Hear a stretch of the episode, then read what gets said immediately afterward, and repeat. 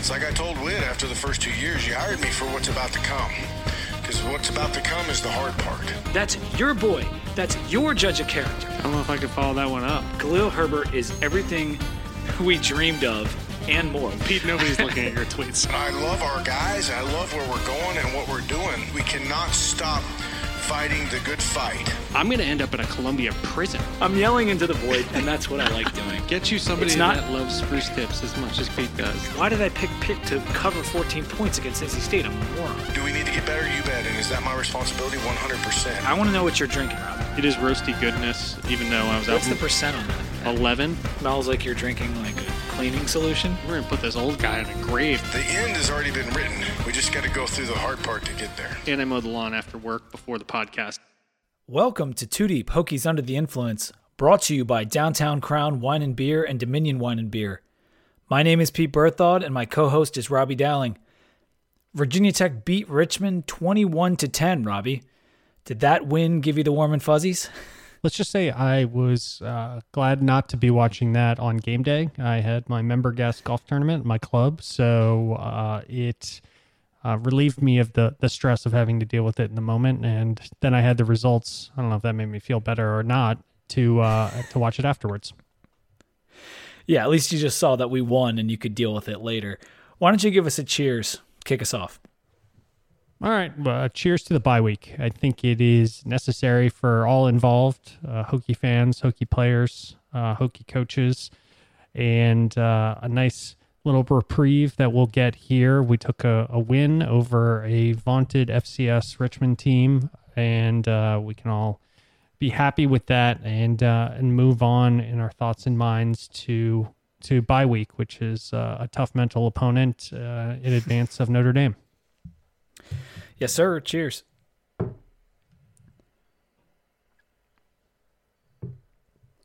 I am very much looking forward to relaxing and watching some other teams sweat it out this upcoming weekend. It's always nice to have the bye. I'll miss watching us, but it'll be cool to see Notre Dame go at Cincy, and I think Bama's playing Old Miss. There's a bunch of good games on the slate. We're going to pick a few later. Let's talk about the AP poll real quick. We actually dropped in the votes. We weren't in the poll last week, but we were 28th, and now we are 35th in the votes. Clemson, after losing to NC State in overtime, dropped to number 25. They're still in there, but just barely. And NC State moved up to 23, and Wake is at 24 after handling UVA. It's kind of interesting to see those three Atlantic teams, 23, 24, 25. Yeah, I think... Yeah, whether they deserve to be there or not, I feel like the AP voters were struggling just to keep the entire ACC out. Although I do think Wake should be in there, though they've performed well so far and probably deserve to be in over Clemson at this point. Yeah, and they are. And it's funny because you're right. You have to pick.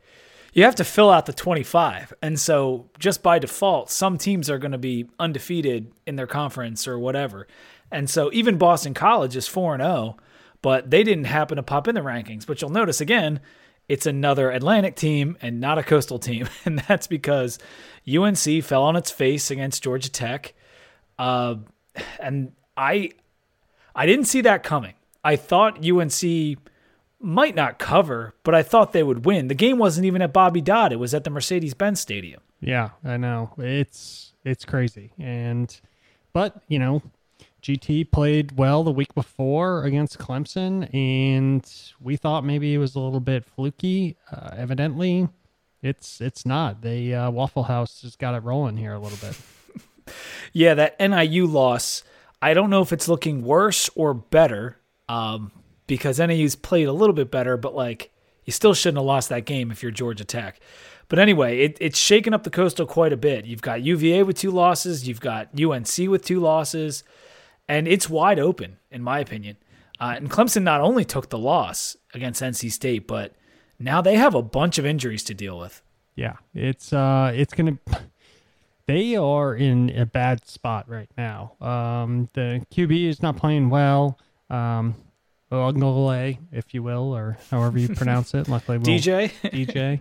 And that's not going well. Their offensive line continues to struggle. Now they have injuries compounded on that. The wide receivers don't look nearly as good as we thought they would be. And I think it's seeming like Davo's going to have to flip the script on his kind of thoughts or policies around transfers and, you know, getting commitments from other programs, those sorts of things, just to compete at the level of the likes of Alabama and some Georgia, the teams that just recruit awesome and are really built out year in and year out. Yeah, and they have been. I mean, this is very uncharacteristic. The fact that they have two regular season losses, I don't think that's happened since 2014 or something like that. It's been quite a while, and it's not going to get any easier, at least not immediately. They got BC coming to town. BC just beat Mizzou, and Mizzou's not a great SEC team, but it was a good win for Jeff Hafley. Their defense is okay, and even without Jurkovic, they've managed to score some points, so that's going to be a tough one, and we'll pick that spread later. The top of the AP poll is fun right now, too. You got Bama and Georgia, and they look like far and away the two best teams, but Oregon is there, Penn State's number 4, Iowa is number 5, Oklahoma number 6. You've got Arkansas at number 8 after they just knocked off Texas A&M. The AP is so screwy. There's no reason that Oklahoma should be ranked there. If anybody should be, Penn State and Arkansas should be so far ahead of Oklahoma right now. It's not even close, given what they've done, their resume, the way the games have gone. I mean, Arkansas just handled A&M. That game was not, that was not fluky. It was just, you know, Arkansas just bulldozed them. And I don't know about you, but I could see that happening. Like I had picked Arkansas in my pick'em, and then I'm listening to Bud Elliott, and he's saying, you know, that D line of Texas A&M is really tough. I'm like, I haven't seen them do anything so far this year, and lo and behold, Arkansas came out and smashed them like right away. Mm-hmm. So it's pretty cool to see them back up in the top of the poll, but I don't know how long it'll last in the SEC West. Cincinnati versus Notre Dame, 7 versus 9. One of those teams is catching a loss this weekend, and we're going to pick that game later. I'm not sure what to think about that game. Yeah, I'm thinking Cincinnati in that game. But we'll see when we get to the picks. Yeah. So for Virginia Tech, we dropped to number 47 in the Massey Composite. Notre Dame is number 5 in that same composite. Wake is at 19. Clemson is at 24, so pretty close to their AP poll. And then you got the rest of the teams. NC State's 30, BC 32, Pitt 33. West Virginia not getting much love in that composite, but mainly because they lost that Oklahoma game, but they really should have won the game. They could have won the game. And I think maybe that's more a reflection of, like, Oklahoma just hasn't looked that good. No, they haven't. I hope people... maybe didn't take the money line, but hopefully after how forcefully we pushed West Virginia, people bet them to cover, because it was an easy cover in that game. Yeah. UNC all the way down to 48 in the Massey Composite. The SP Plus dropped us to 41. So 2 weeks ago, I think we were 24th, 25th, and now we're at 41. Clemson is 7th, which is kind of shocking considering how bad they look, but the last year's stats aren't all the way pushed out of the SP+, but they're close. UNC is still a top 25 team as of right now. I'm having a hard time seeing them finishing as a top 25 SP+ team at the end of the year. Yeah, I don't think that's going to happen. Sam Howell's just... He's good one week, he's bad the next week. It's just completely inconsistent in what you're going to see from that team. They destroy UVA, and then they come out and lay a stinker in this game. I have no clue, but I have a feeling it's going to continue throughout the season. And the last two things I'll say about rankings are our next two opponents are Notre Dame and Pitt. Those two teams are sitting at 22 and 21, respectively, in the SP+. So we got two tough games coming up, at least according to those predictive metrics. Next to my news and notes, Notre Dame game got scheduled. It's 7:30 on ACC Network. We got a prime time game in Lane yet again. This is going to be fun. Last time we played Notre Dame was also in prime time, and we went, and the starting of the game and the stadium was like very electric. We striped it out, all that kind of stuff. But the game didn't go so well. So I'm hoping for a different result on this night game. Yeah, I will be there. Me and my wife are pumped for the night game. I don't know what to expect in the actual game, but we will see. I'm hoping for some good weather, a fun atmosphere, hopefully a fun competitive game. That's at least until the second half or potentially the fourth quarter if we are not to pull this one out and make it close. I'm hoping it's at least a good game for a long period of time, but we'll see. Yeah, we're going to preview that game next week, but I'm nervous about our prospects. I said last week, if we played like we play against UNC, you know, we'll have a good shot to win that game because Sam Howell's a good quarterback and I don't believe Jack Cohn to be quite as good. The problem now is UNC might not be very good. So I don't know if playing as good as we get it played against UNC is going to do the trick. Yeah, I have no clue. This whole season is just tough to even match yourself up against other opponents to see how good you are, just because the ebbs and flows outside of, you know, really the top 10 teams, maybe the top 8 teams that you know are pretty good. They're just all over the place. So it's tough. It is really tough. The last thing I wanted to mention before we get into the game recap was Don V of Don V Fridays, a guy who we've had on the podcast, interviewed Gerard Evans on his podcast this week. And I thought that was really cool. He's gotten some other good guests, most notably Eric Kuma went on his podcast not too long ago to kind of talk about his tenure at Virginia Tech, why he left, all that kind of stuff. But Gerard was one that I know the fan base always had so many questions about. Like, why did he leave? Was it because of the coach? Was it because of the offense? He was going to take too much of a beating. Was it because Isaiah Ford and Bucky left? And so the fact that he did a long-form interview I thought was really cool, and he answered some questions. I'm just a little ways into it. I started it this afternoon because it came out today. But it's something I very much wanted to hear his side of it for a while, so I'm glad Don secured the interview and put it out there. Nice. I have not tuned into it, but it is on my list of things to listen to. And like you and probably all fans, that's going to be awesome to hear. And I don't know if it'll put everything to bed, but at least we're getting it. We had already gotten some of, Gerard's side over, and I shouldn't say side, that's a bad way to put it, but his thoughts on leaving and why he did it and things along those lines. But it'll just be nice to kind of hear it and put that just to bed in our minds, because it was always just a question mark and something where we had such high aspirations for him coming back. Like there was so much hope and excitement about him that that disappointment really came out of, us feeling like there was so much more that we could have seen as a part of the program. Absolutely. He was a record breaker and a stud, I said it on Twitter, an ice in the veins type player. He brought us back in so many games. It's that killer instinct that you really need in a leader, and led by example and by emotion.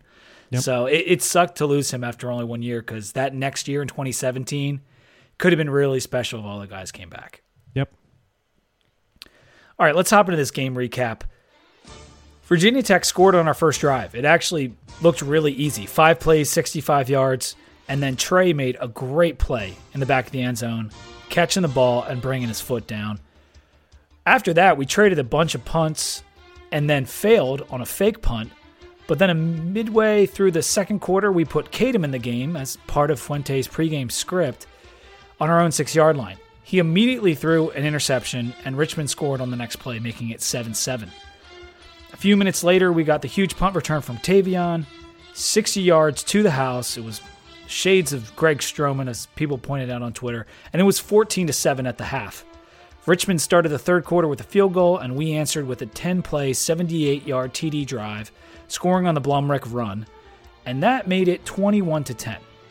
There was no more scoring over the final 20 minutes, so I'm just going to sum it up like that, and the Hokies won, 21-10. I thought the story of the game was our inability to really do anything on offense after the first drive, and our poor execution. Those were my stories of the game. Yeah, I think those, I would agree with both of those. In terms of the poor execution, for me, we're going to talk about the passing game a little bit, because there was more of it in this game than we had seen previously. So I think it is worth regardless of the opponent, digesting what they were trying to do, what was happening out on the field. So putting that aside, and we'll get into it, the inability to establish the run game was just really bad. I mean, there were a couple good runs from Holston in this game. Blackshear had a nice run with that spin move that he had.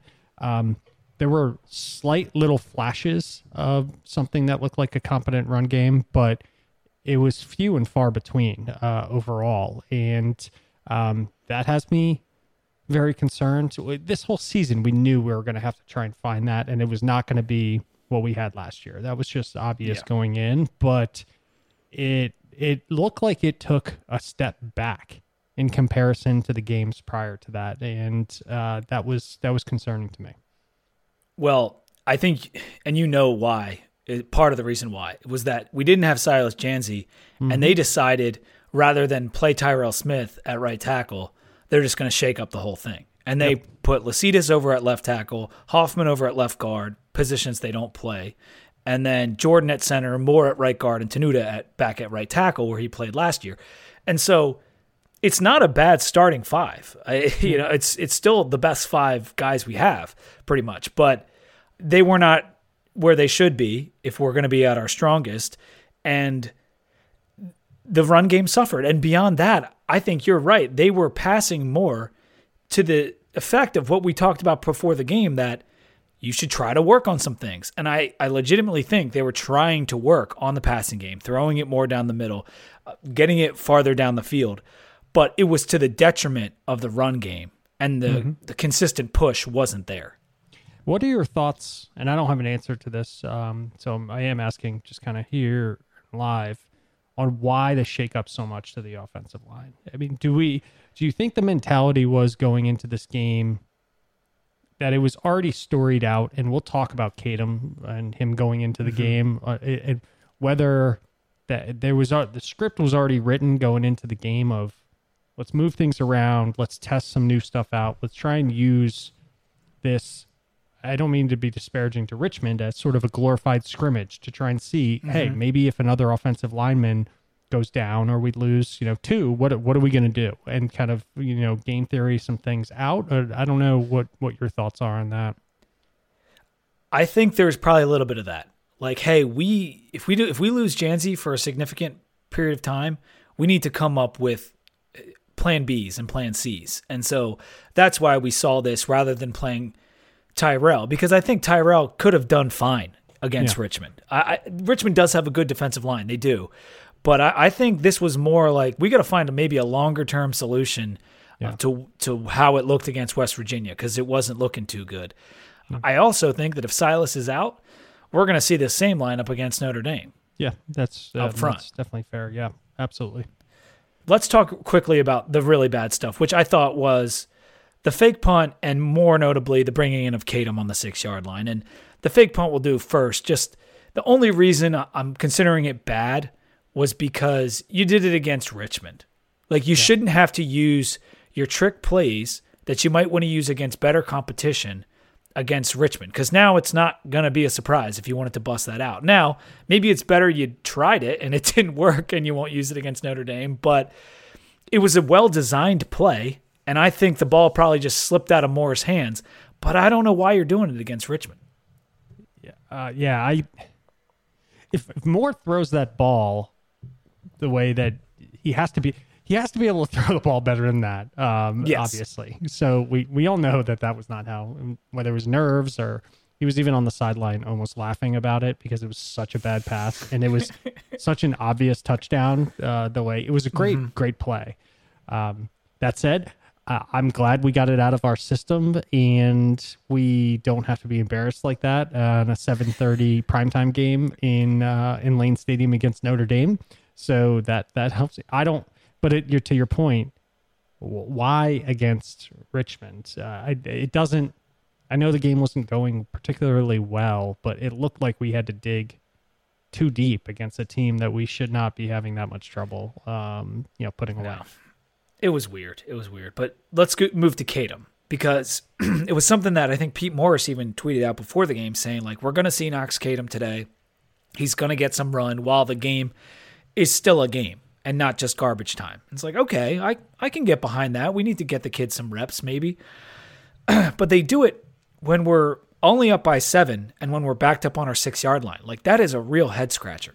It was such a head scratcher. We had never been, I don't think in the entire game, we had not been in worse field position than we were right there. So it's already not good. There's already some pressure that the players are probably putting on themselves because you're not putting away a Richmond team that you should be not manhandling, but you should be handling. And then when he goes out there, he obviously hasn't been coached up or just, he wasn't told, hey, don't, when you're scrambling outside of the pocket in your own end zone, and then you try and throw it into, effectively, it was almost double coverage, and it was just a really, really bad pass. Just throw it out of bounds. So, One, putting him in there, two, the field position, putting him in there, I agree with you. It was the right thing to do in that situation. It was the complete wrong thing to do. I don't know how you could look at it any differently. And it's not good for his confidence, obviously, because he got pulled. So that's great. So now it was the ultimate backfire. Yeah, like the whole point of it was to get him some reps, get him some confidence, and not only did it jeopardize our chances of winning the game, but it also probably ruined his confidence. So like, just an all around horrible decision. And honestly, when you really parse out all the things that were involved, it's like, that's moronic. Like, that was a really moronic decision. The previous drive, didn't it start like on the 45 or something? Yeah, it was good field position. Like, start it there if you want to throw him in there. Yeah. But or wait till we're up 14-0. Like, yeah. I don't get it. But let's move on. The offense they were so inconsistent after that first drive because, again, when the plays were scripted, we went right down the field. Yeah. And I don't know if it's the plays being scripted or just the fact that those plays are practiced more because they know they're going to run them. I'm not sure which one it is, but we've seen this a couple times already where we look great in the beginning of the game, moving the ball easily when we know what we're going to run. And then as we have to adjust to the defense and the plays aren't scripted, it falls apart. And we scored 7 offensive points after that first drive against Richmond. Yeah, the second drive started actually pretty well. So we had about a series and a half of good plays that we could go to, and then it just imploded. It was all over the place. The offensive line gave up 2 sacks, 5 tackles for a loss. They were struggling mightily, and BB was outside the pocket trying to throw the ball. He did have some. I think we aired out the ball a lot more, and we just couldn't get some of the completions that I think we should have. We had the nice pass in the second quarter that was to Smith that he caught, and then dropped when he hit the ground. Later on, he had a nice pass on the sideline that hit him right in the hands. It was a beautiful pass by Burmeister. There was an overthrow that was to a wide open receiver. I can't remember who it was. And then there was other really great passes. I thought that, Braxton, it was just a complete Jekyll and Hyde performance. Some passes were like really on point, and other ones were not there. Our average attempt distance and like where we were throwing it was like 9 to 9.5 yards in the first 3 games. It was almost 13 yards in this game. And his completion percentage on 10 to 19 yard passes was up at around like 75% for this game. So it was really good, and it was like 30 to 45% in the first 3 games, all 3 of those games. And then I'll just add and kind of finish with the thoughts on the pass game. We're now at Turner and Robinson make up 50% of all of the pass attempts for this team, those 2 players. That hasn't happened that high of a level of just going to a couple guys since Ford and Phillips, and they were getting about 55% of all attempts back in 2016 in that season, when those 2 were just, unstoppable and our go-to. And it just goes to show, with the governor out now, we basically have 2 guys. That's what we have in our receiving corps. And the funny thing is, I think you could actually go to those two guys more because they're both really good. Like, we saw Trey's top end on Saturday at 6 catches and over 100 yards, just the third 100-yard game of his career. Yep. And when he's thrown to and gets targets, like, he'll go up and get it, and he can make plays. He makes mistakes too, but if anything, we should be getting Trey the ball more, getting Tavion the ball more because those guys are really good. As for the throws in Burmeister, there were good throws, and there were really bad throws. And what he's really failing at is being able to see the field. There just seem to be open receivers all over the place. I think the one you were talking about was Delius on the sideline. Yeah, like, he was wide open. And there's just, you look at the tape, and guys are picking out clips online, and it's just like open guy, open guy, open guy. None of them are hit. He's scrambling instead of throwing. And his QBR shows it. He had a 32.8 QBR. It was the lowest of his career, which he just set a new low last week. He set a new low this week again. He's 78th nationally in QBR. Yeah. His passer rating is fine. I mean, actually, like, when he actually throws the ball, it's okay. It's fine. But the problem is it's the things that he's missing completely is what's costing him and what's costing his QBR to be that low. And the truth is somewhere in the middle. He's not as good of a passer as his passer rating is saying, and he's not as bad as a quarterback as his QBR is saying, but he's not very good. Yeah. And it's year 5. I'm worried that we're not going to see him get materially better because the back and forth, this Jekyll and Hyde thing, it's not one easy correction because, like, one throw is perfect, and the next time out there, he can't seem to figure out how to get rid of the ball or throw it anywhere near the guy. So I don't know how fixable this stuff is. Yeah, and to your point in it, this is an agreement to what you're saying, and it's not an excuse as much as it is. So he's not getting through his progressions. That's obvious. If he was, he'd be seeing open receivers and he would be making those throws. He's maybe getting to one or two of his progressions on the field, and that's it.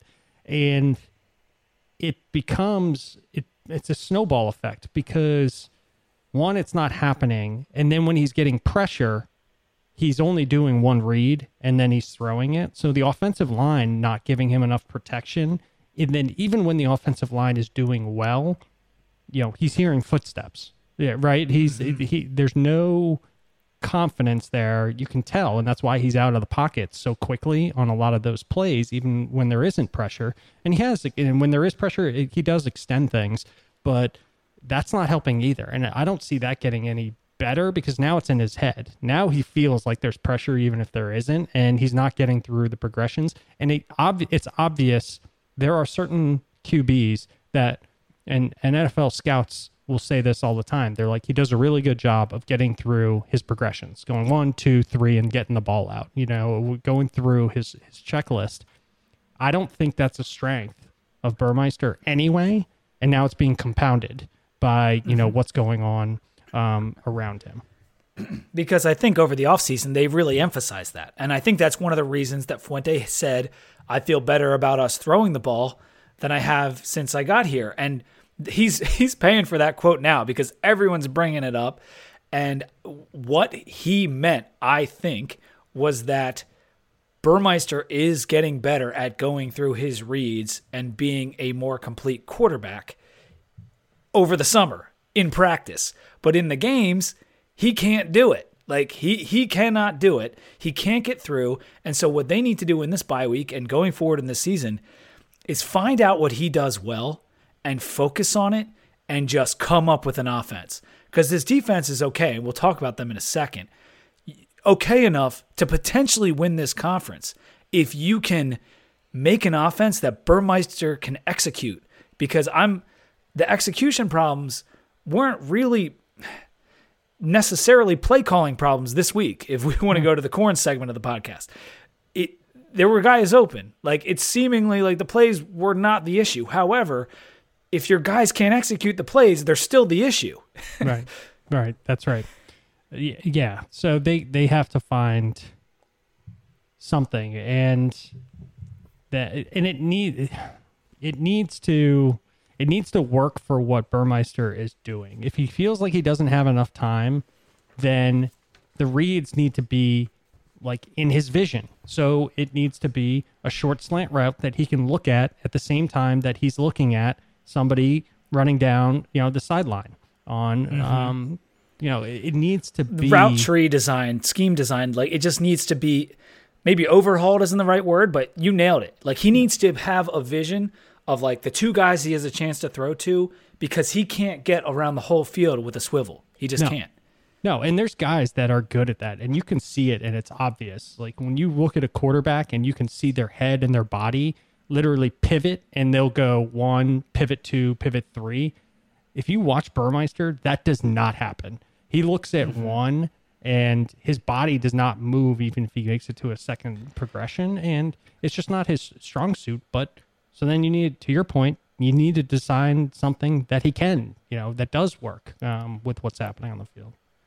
And the issue with him, too, is he's such a talented runner, and he knows it, and he knows he can escape. And so then you get the happy feet, and then you start to escape when maybe you shouldn't escape, and you should hang in there a little bit more. And again, your problems are compounded. Just to finish off the offense before we move it over to defense, I said that Trey went over 100. Tavion was 6 receptions for 76, and that beautiful punt return.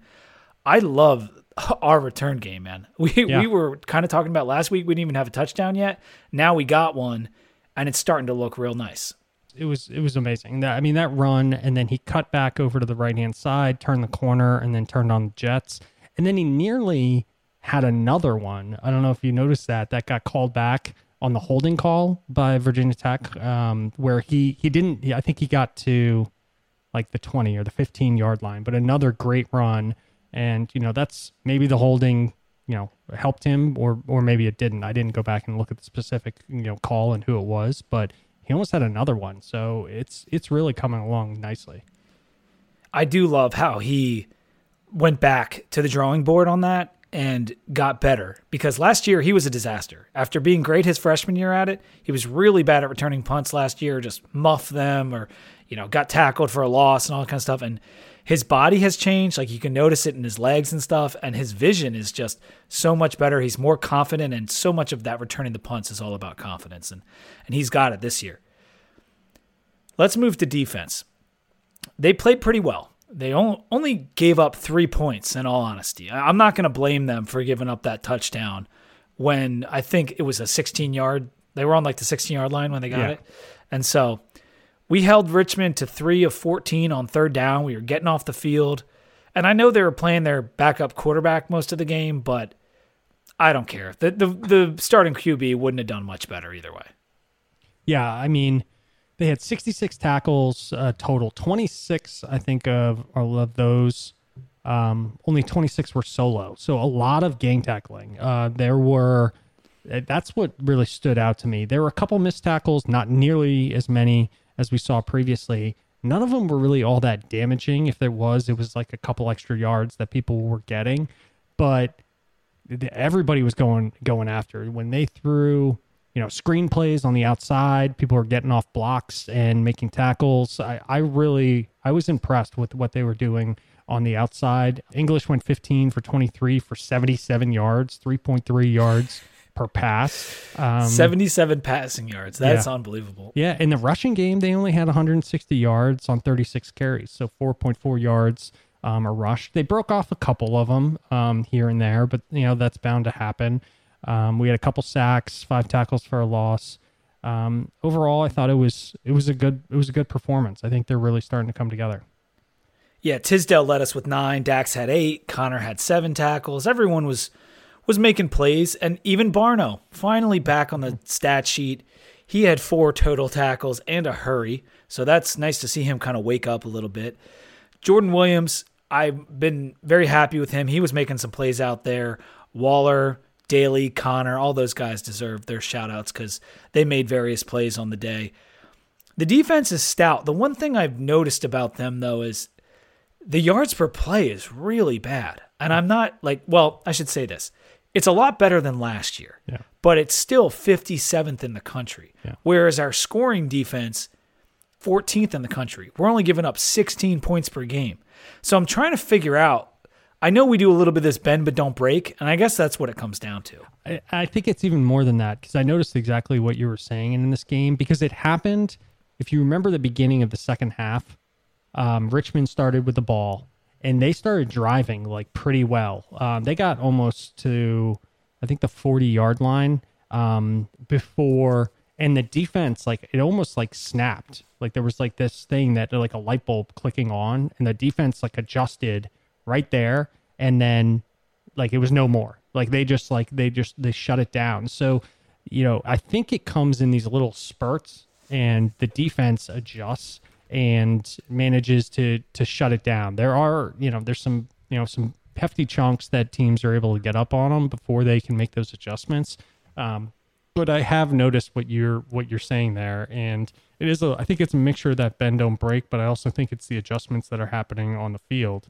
Yeah, those 77 passing yards really helped to boost my claim that we're going to have a good DB group this year. When you go back to my bold predictions, like the opposing passer rating came down meaningfully after this Richmond game, which you need to have these kind of games to help it, because the average kind of swings wildly. Let's talk about the special teams before we take our beer break. Tavion now is 12th nationally in punt return, which is pretty sweet. Peter Moore is booming his punts, and yep. We haven't really taken a step back from Oscar Bradburn, which is amazing, getting a lot of hidden yardage there. And the coverage teams, I think, have been really good. Yeah, there haven't been, you know, maybe there probably was in this game, and I can't recall, but we haven't allowed anybody to really break anything off, you know, damaging in comparison to the damage that we've been doing either on kick returns or punt returns on field position. So it's been a really solid unit. I think Shabest, you know, I know we've kind of given him flack in the past, but I think he has them playing really well right now. Definitely.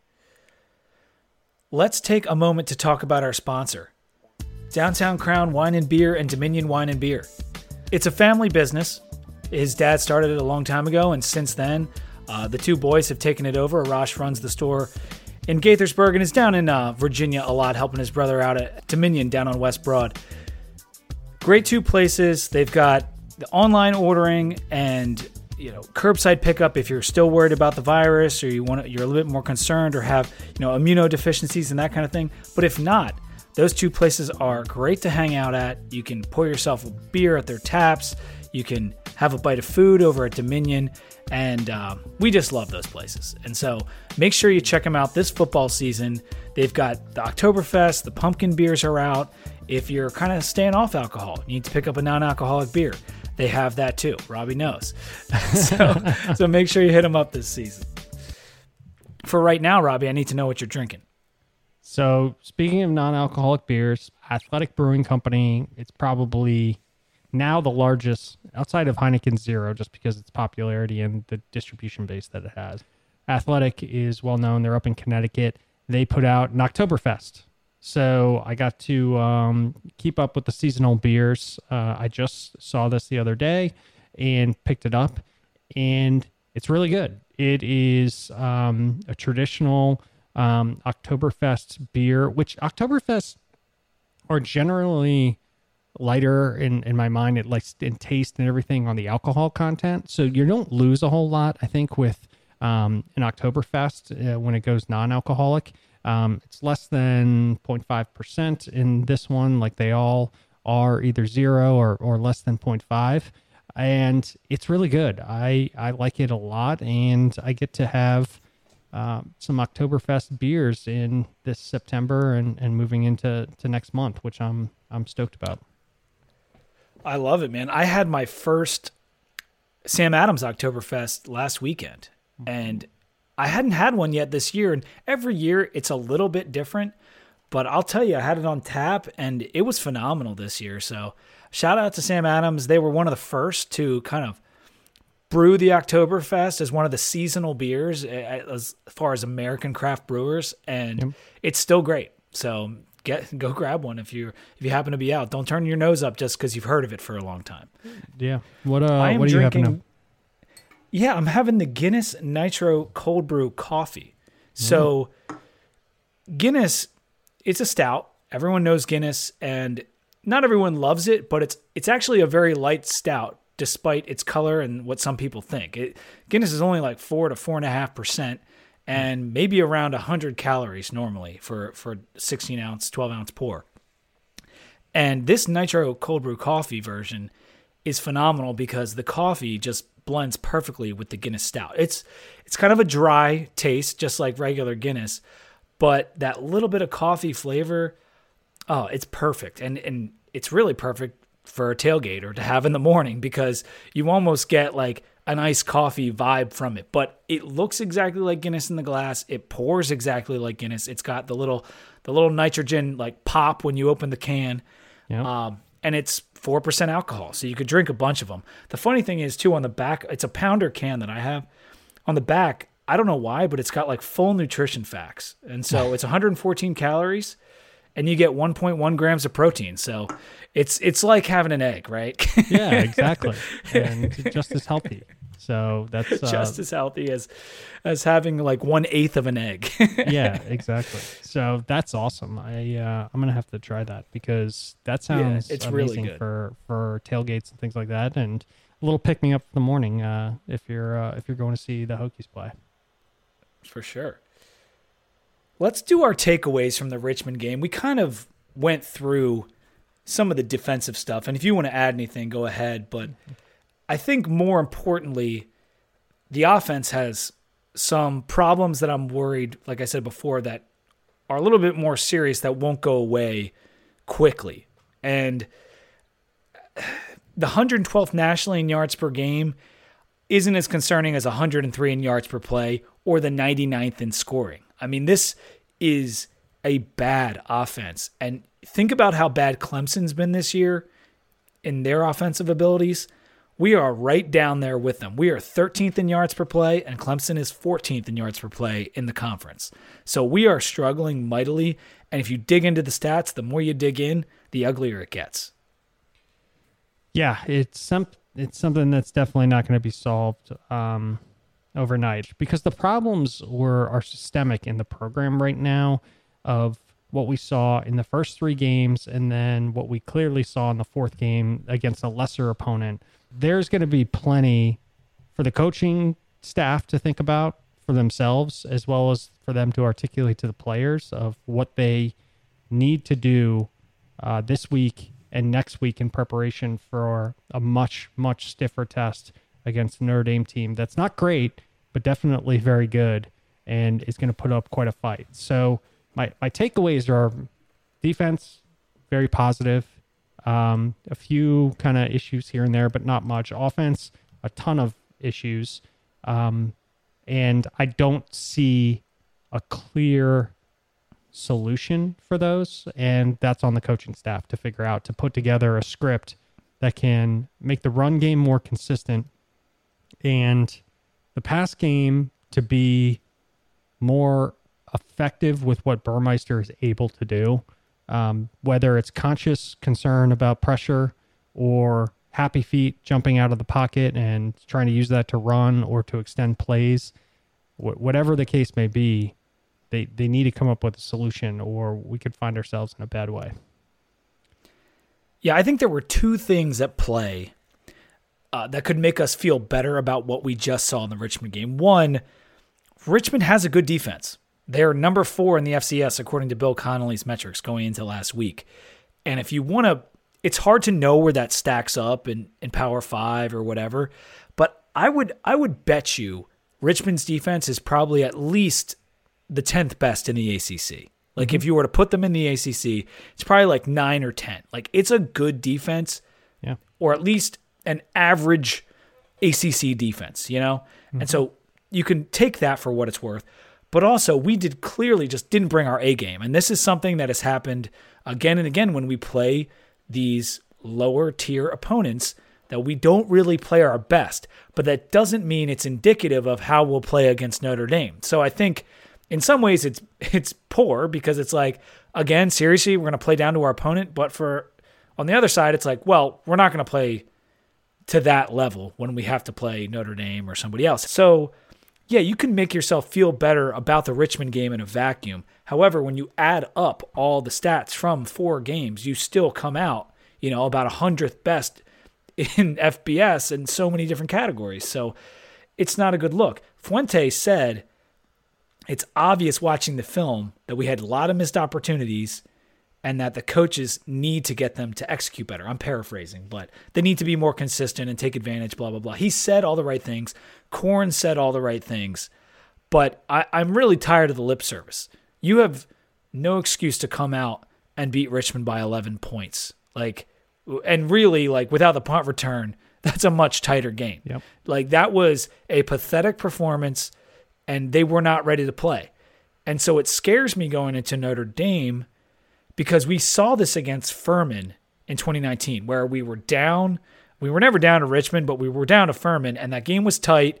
And if a few things went wrong, we could have lost both of those games. Yep. 2 weeks after Furman, we had a bye right after Furman, and then we played Duke at night in Lane. 2 weeks after Richmond, at night in Lane, we have a game against a much better opponent than Duke. And so it's scary because this is like a mirror image of the beginning of that season and where we are now to me. Yeah, I agree. That I didn't need that that corollary that you just provided because now I'm not going to sleep very well for the next couple weeks, but or week and a half. So thank you for that. But no problem. In all seriousness, it's true. It's just it seems like in these games we have a script for how it's going to play in our minds, and that the talent on our team is better. So that's going to take over. So even if a few things don't go our way, it'll still be fine. And then we just stick to the script and we don't really learn how to play and pivot away from that when things are not working. Or we do, and we, call a fake punt out of nowhere, or we still can put Khadem in on the same time frame that we were going to put him in no matter what, even though we didn't take the down distance and situation into account. And that's concerning. That's not very good coaching. And you have to be able to adapt on the fly when, things are not going well on the field. And I don't know necessarily that we're equipped to do that, or this, the coaches are very adept at that. I think the defense is getting much better at that, honestly. And I don't know that the offense is. Yeah, I mean, it's just frustrating that we don't come out and stuff Richmond in a locker. You know what I mean? Like, that's what we used to do to these bum-ass teams. We used to take them, and we used to kill them. And look what Pitt just did to New Hampshire. New Hampshire and Richmond are separated by, like, a spot or two in the FCS poll. So, in theory, they're similar in quality, right? Yeah. Pitt won by 70. Yeah. 70. We won by 11, Like... Miami just beat an FCS opponent 69-0. Yeah. Like, that is what you're supposed to do. Like, and I'm tired of this, man. And that Khadem move, not being able to beat these lower ass teams. Like, I'm so tired of this coaching staff, particularly offensively, because I do think the defense is making strides. Like, I really do. I like JC Price. I like Jay Ham. I like Jack Tyler being on the staff. The corners are good, but this offense and the coach that is supposed to be the offense and quarterback guy, he stinks. He absolutely stinks. I want to get your thoughts on the Coastal before we move on to our picks. Just kind of thinking about what our chances are to win the division and hey, maybe have a chance to play Wake for the title. It's possible. I'm concerned, right? I did not anticipate. I'm a little bit lost in what to think about the Coastal. Let me put it that way. I did not anticipate being this worried about Georgia Tech or Boston College. And Pitt, I was always worried about because it's Pitt, right? We knew that. I didn't think I was going, we were going to have a W against UNC the way that we did. I didn't think that I was going to be less concerned about Miami. Everything is very much flipped on the script on me, and it's tough to adapt in that way. But I think there's a chance. It really, I got to see some development over the 2 weeks and see what we put on the field offensively. I think the defense can make us keep us in any one of those games. Honestly, I really do think that most of the games left on our schedule, and save Notre Dame, I think we can still win that game, but it'll have to be a bit fluky. That's for sure. But everybody else, I think the defense can keep us in that game. But unless we come out and show something different in Notre Dame, either BC or Georgia Tech or Virginia or somebody or two of those teams, and possibly three, are going to get us. I honestly think that at this point, unless something changes. I'm less concerned about UVA only because their defense looks so bad. Their offense is pretty good, and the quarterback is good, but the defense is just so bad, and Wake was able to beat them easily. And they've got two losses, UVA does. So, they're kind of out of the coastal race already. And UNC, with our tiebreaker against them, and they already have two losses, we should finish ahead of them. Not a guarantee, but we have a leg up. Georgia Tech concerns me. We got to go on the road and play them. Their defense is starting to play well. Their quarterback's got a little juice. So it's tough. I handicapping this division is impossible right now. But let's take Virginia Tech out of it. Mm-hmm. Who do you think has the best chance to win the Coastal if you can't pick Virginia Tech? Probably Georgia Tech. Georgia Tech is your pick to win the Coastal. Damn. I'm not even faulting it. I'm just surprised. It's after the way the season started. My pick would be Pitt. Yeah. I know they lost to Western Michigan, but I don't care. Pitt to me, I don't even think Narduzzi's a good coach. It's just there's something about them this year. In a year when everyone's kind of topsy-turvy, I just feel like Pitt's going to come out on top. Yeah. You know what I mean? They can score points this year. They really can. Pickett he's playing the best football he's played. Now they've had a weak schedule to start the year. Yeah. But so it'll probably come down meaningfully. Yeah. But Pitt would be my pick at the moment, with Miami a close second. We have Pitt versus Georgia Tech coming up, so we're probably going to get our answer pretty quickly here.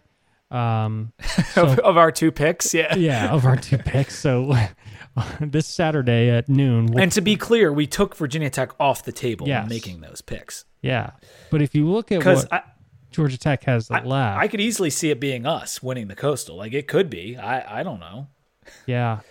So Georgia Tech has Pitt. Then they play Duke. That's a win. They play Virginia, potentially a win. They play us, then Miami, BC, Notre. They have a tough end of the year, actually. They have a really tough. They play us, then Pitt Miami. Pitt does or Georgia Tech does? Georgia Tech.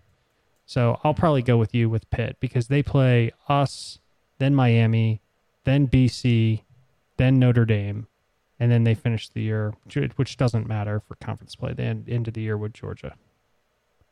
Yeah. Yeah, and I think Pitt gets a couple of good games at home.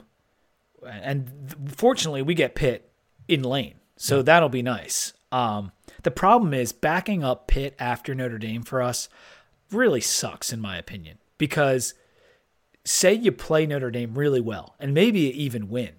Then you got to come down from that emotional high and play Pittsburgh. Yeah. That is just an awful spot, virtually a guaranteed loss. But if you lose to Notre Dame, oddly, I like our chances to beat Pitt more.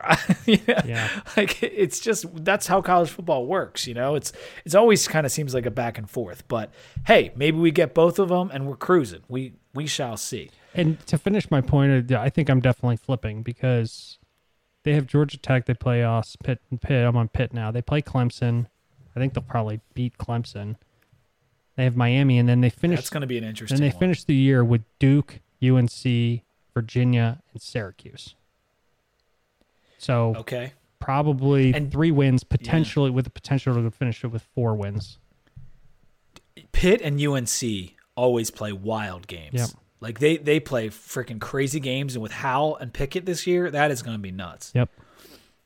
Anyway, let's move to the picks, man. And some of these are teams we just talked about. UVA at Miami, first game.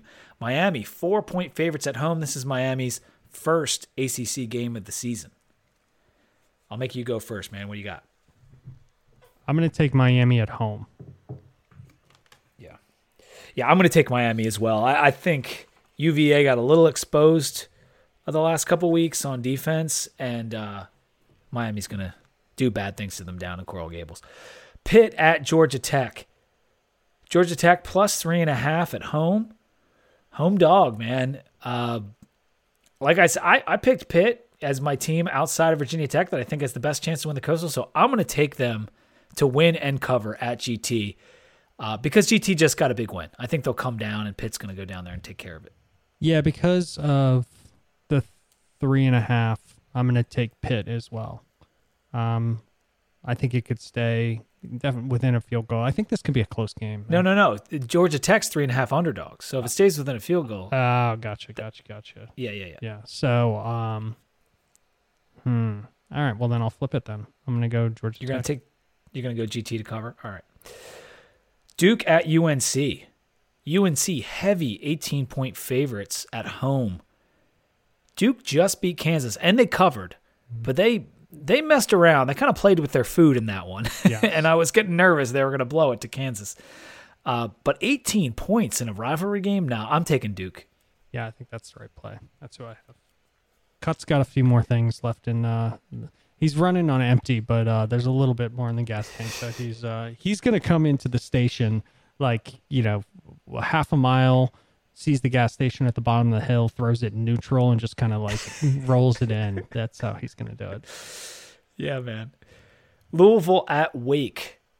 This is the Wakey Leaks matchup. Wake 7-point favorites at home. They're starting to get people talking that they're the Atlantic favorite. Does Louisville go down there and shock them? Yes. I think this is the quintessential spot where everybody starts talking about Wake and everybody expects them to blow it. To take it to Louisville. And I feel like, Louisville's going to beat them. And Louisville has been playing better. They have been. I'm going to take Louisville to cover. I think Wake might win, but I'll take Louisville to cover. BC at Clemson. Clemson, 16-point favorites at home. We talked about it a little bit earlier. Do you think Clemson's going to score 16 points? I'm not sure. It's in Death Valley. I sure hope so. I feel like there's enough fodder here for Dabo to really get the team kind of amped up. Heck, even when Clemson is really good, Dabo brings out the whole, kind of disrespect. We're just little old Clemson. Now that they're little old Clemson, he's like living his best life. I'm sure he doesn't even have to make it up at this point. So, 16 points, I'm going to take BC again. I won him last week with him against Mizzou, so I'm going to go with it again. Do you remember the sorry, I didn't mean to interrupt you. Yeah. Do you remember the BC game last year at Clemson? Didn't they play there last year? And it was pretty competitive, and Jurkovic was throwing it around a little bit. I think that's right. Yeah, I'm going to take BC too. It has nothing to do with last year, but it was just an example of like Death Valley, the Clemson version of Death Valley. It's not like an impossible place to play well. I'll take BC plus 16. Arkansas at Georgia. Georgia minus 18.5 after they just laid the beat down on Vanderbilt. Someone said like that could have been 100-0. Yeah, it was 62 as it was, but it could have been. Yeah, 100. It was 35-0 I think in the first quarter. Which is just mean. That's crazy. Yeah, Barton Simmons, for those that don't know, he left the Cover 3 podcast and is now their head of recruiting, and I felt bad. He's got to get out on the trail. Yeah. They need some guys. I'm going to take Arkansas because and it's tough for Arkansas because they're coming off a top 10 win, and they're now top 10 themselves. And they may get blown out, but I just think they've been such a tough team so far. I think they can keep it within 18.5. Yeah. Yep. I have Arkansas there.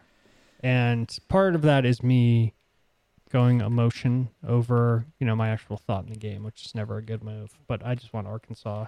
I think they can keep it around 2 touchdowns.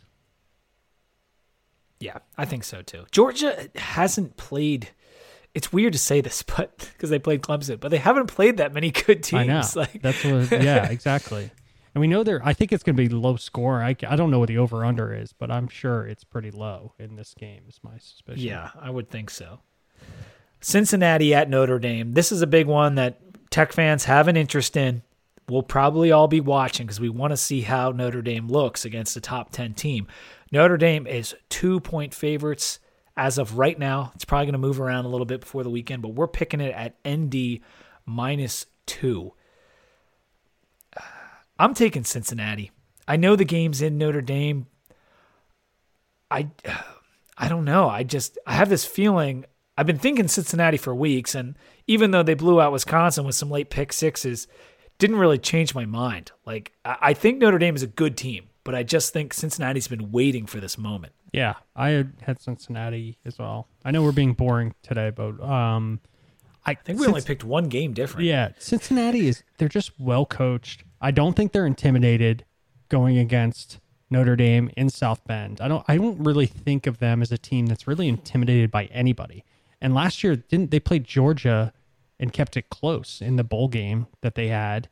I don't really think that I think they're a team that at the level they are realize that they don't have anything to lose. And some people just say that. I think they really are just like, hey, we're going to go out there, we're going to play our brand of football, and they have a great coach, and that's it. You know, I don't think being in South Bend is really going to affect them. Yeah, and isn't the defensive coordinator of Notre Dame the former defensive coordinator of Cincinnati? Yeah. So I wonder if Fickell, maybe they know a few things about what he likes to run. Yeah. You know, that could be a little bit of revenge, but it works the other way too. Yep. So that's right. So we'll see. It's a very interesting matchup. Ole Miss at Bama, the last game we're going to pick. This is a big game because Lane has that offense humming, and Ole Miss has been a thorn in Bama's side. If any team in the SEC has, it's been them over the past 6-7 years. Saban loves putting his former coordinators in their place, and it happens time and time again that he does this. I know they've played Georgia close and things like that, but with Kirby Smart, but I think his record is isn't he still undefeated against all his former coordinators? It's almost undefeated, if not. I mean, he crushes them usually. Yeah. Yeah. So that's why I feel like the spread is too big. 14.5, I think, is too big for this game, but I'm going to go with Bama solely because of Saban. That's it. Yeah. The one thing is Ole Miss had the week off last week. Yeah. And I forget, who did Bama just play? Did they have the week off too? I don't remember them playing anybody this past weekend. Whatever. I love Lane and what he's doing down there. I mean, maybe not as a person, I don't love him, but as a football coach, I find him entertaining, and he certainly knows how to coach offense. I think no team in college football is that good this year. Even though Bama and Georgia seem to be the two best, I think Ole Miss can keep it within 14.5. I'm going to take Ole Miss. Yeah, Alabama had the week off. They played Southern Miss and beat them 63-14. So. Yeah, but Ole Miss legitimately had a bye. So they've been preparing for this game for 2 weeks. I will say, looking at some of these scores, though, they let Southern Miss score 14. Florida's offense is pretty good. So Florida scored 29. Mercer scored 14 on them. Miami scored 13 on them. With the Lane train and what they're doing right now on offense, you could see him doubling. They should get to 21 at least, right? At least, yeah. Now you got me rethinking things, but I'll stick with it just for the sake of the podcast. Yeah, you going Bama and me going the opposite way doesn't happen too often. I know, so. And it's actually bit me in the ass multiple times this season that I've gone with your just choose Bama approach, and it has not worked. It's not as good as it once was. Yeah. So we'll preview Notre Dame next week. This is it for the podcast for the night. I'm looking forward to that preview. I want to see how they do against Cincinnati. I want to get all the updated S&P, F+. I want to see it all. Dive deep into Notre Dame stats next week because I know their offensive line hasn't been playing well. Their defense has kind of been up and down. They do have what is the best DB in the country in Kyle Hamilton, and great running backs. Mm-hmm. But I can't wait to dive a little bit deeper after one more data point this upcoming weekend. So I'll be watching that Cincinnati at Notre Dame game for sure. Okay, nice. Make sure to hit us up on Twitter. It's at 2DeepVT. 2DeepVT.com is the website. 2DeepVT@gmail.com is where you can email us any questions, concerns, or propositions. You want to send us some beer? You know, go right ahead. Send us an email. We'll get back to you. And Spotify, Apple Podcasts, make sure to rate, review, and subscribe. It does help us out. And we just appreciate listening. The numbers have been good so far this year, and we know that there's a lot of competition out there to listen to, and we've been steady. We definitely have a loyal listener base, and we appreciate it, guys. And until next time, go Hokies.